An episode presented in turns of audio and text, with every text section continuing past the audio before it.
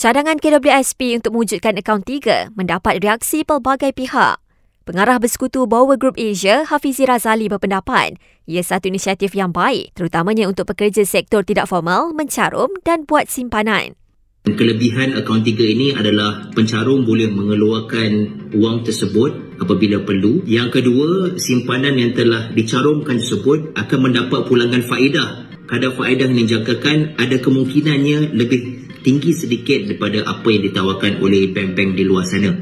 Namun tambah Hafizie, ia bergantung kepada mekanisme pengeluaran itu dilaksanakan nanti.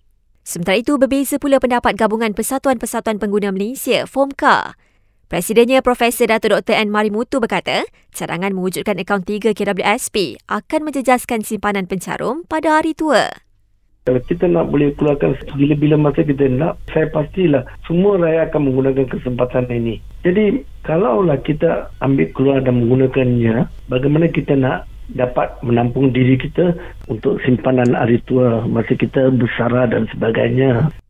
Baru-baru ini, K W S P bercadang untuk mewujudkan akaun tiga yang membolehkan pengeluaran simpanan dibuat pada bila-bila masa.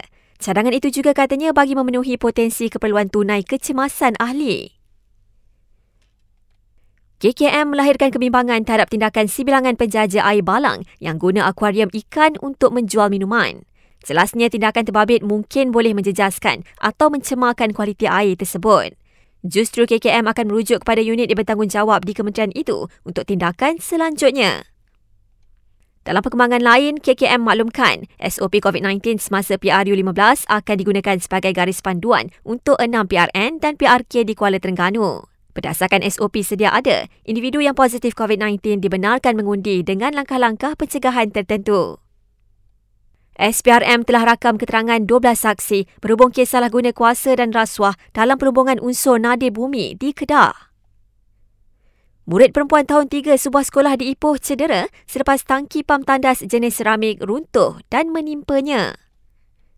Dan seorang murid tingkatan satu ditemui maut dipercayai terjatuh dari kelasnya di tingkat dua sebuah sekolah di Melaka.